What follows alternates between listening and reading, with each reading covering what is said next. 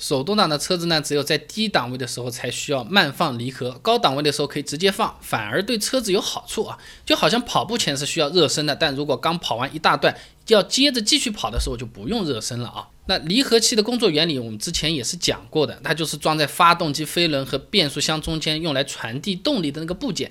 如果离合器正常工作不打滑呢，发动机的转速和车轮转速是存在一个固定比例的，不同的档位比例也不同，就好像放大镜它有固定的放大倍数一样的啊，一倍就是放大一倍，三倍就是放大三倍。好，那简单的说呢，在某一个档位上，如果发动机转速每分钟一千转，那轮胎的转速有可能是五十转。那如果发动机变成两千转，轮胎就变成了一百转，比例是固定的。但如果换了个档位，发动机每分钟一千转，轮胎有可能就是一百转，发动机两千转。轮胎就是两百转，就好像我们烧一锅水，那开小火烧十分钟，开大火烧五分钟。如果烧两锅，那就变成二十分钟和十分钟，道理是一样一样的啊。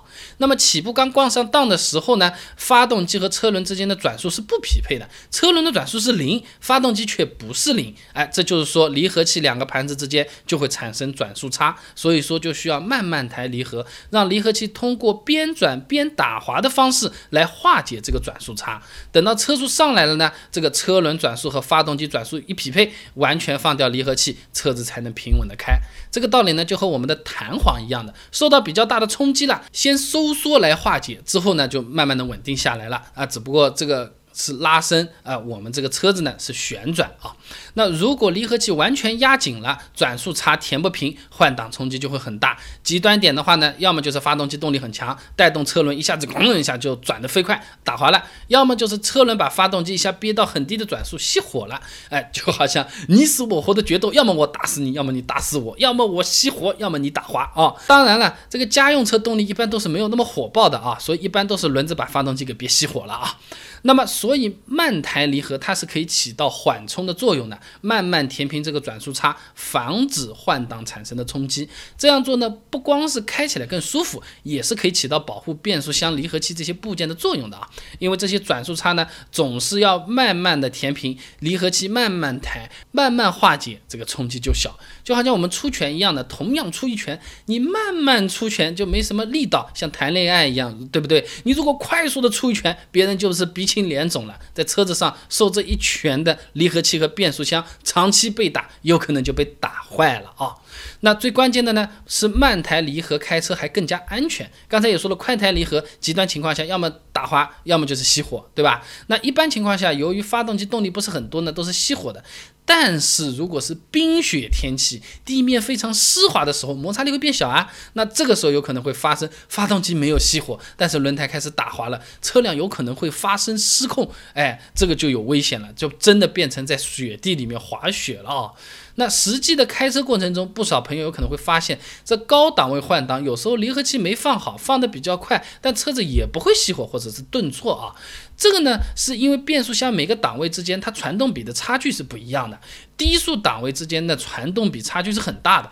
高档位之间的传动比啊，差距只是慢慢的变小的。你比如说某款变速箱啊，一档和二档之间的传动比呢是一点五二，二档和三档之间的差距呢缩小到零点九四了。越高的档位之间传动比差距是越小的。这个传动比之间的差距就好像是我们那个楼梯啊，它不是有台阶的嘛？这个台阶的差距越小，台阶你走起来就越好走，越平稳；差距越大，这个台阶走起来就越费劲，甚至是呃扯着什么了啊？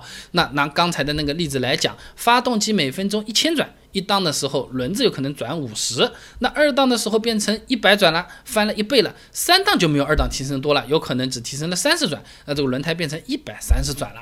所以说低档位的时候呢，可能会造成车辆熄火、轮胎打滑的这种巨大的转速差。到高档位就没有那么明显了。就算离合器你放得快一点，也不会有严重的冲击。一般五六速的这种手动挡变速箱，挂个三档以上，四五六啊，呃，都是很可以很快的抬离合的啊。那么高档位的时候，抬离合抬得快一点。不光是不会影响开车，对车子本身还有一定保护作用啊。离合器片如果一直在摩擦，是会产生比较严重的磨损的。你就拿手搓脸嘛，你用力嘛，甚至是把皮都能搓掉一层的，要么是手皮，要么是脸皮，对吧？而且以前也说过很多次了，摩擦不光是会造成磨损，还会产生热量，它会导致那个润滑不够，那损坏分离轴承之类的这种部件啊。其实这个问题在低速慢抬离合的时候也有，但是相比巨大的转速差和换挡冲击。带来的影响，也只能选择慢台离合了啊。两杯都是毒药啊，一定要选一杯喝。一个呢能喝死人，一个呢是昏迷几天，那只能选昏迷几天的那个毒性低一点的来喝了啊。那这样说起来呢，慢台离合其实有点像是无奈之举，起步嘛，两害相权取其轻啊。那么。慢抬离合虽然有点磨损，但还是有一定的道理的。那反过来，你踩下去是慢慢踩，那就是不良驾驶习惯了啊。慢抬离合会造成离合器损耗，慢踩离合同样也是会的。那不光是会磨损，发动机出来的动力在这个过程中也会被浪费掉一部分啊，变成离合器片子。这个摩擦产生的热能了，呃，汽油燃烧的那那个能量就白白被浪费掉了，会增加车子油耗的。你就好像花了力气去复习，结果方法不对，天天在看数学书，第二天考英文啊，时间浪费掉了，成绩有可能反而会下滑一样啊。所以说踩离合的时候要干脆一脚踩到底，让离合快速分离，避免压紧力慢慢变小。但离合器片又没有完全分离的这种情况，呃，就会容易产生打滑，我们要避免啊。那么手动挡离合器怎么踩？呃。踩下去的时候，果断快速；抬起来的时候，慢慢的。等到速度快了，抬得快没问题啊。那么手动挡买来还有哪十件事情是不能做的？我给你清单整理出来了。除此之外还有什么？买手动挡大家图个便宜，对吧？那么手动挡和自动挡一模一样的车子，一年到底便宜多少钱？我也给你算了个账。关注微信公众号。备胎说车，回复关键词“手动挡”就能明白究竟了。那我这个公众号呢，每天都会给你一段汽车使用小干货，文字版、音频版、视频版都有的。很多朋友啊都说手动挡这个东西啊，我就是觉得好。有些朋友说现在嘛，大家都是买自动挡的。我搞了两个资料，哪些事情是手动挡能做，自动挡一定做不到的；哪些是自动挡能做，手动挡肯定是完成不了的。不妨给你参考参考，关注微信公众号“备胎说车”，回复关键词“手动挡”就可以了。备胎说车，等你来玩哦。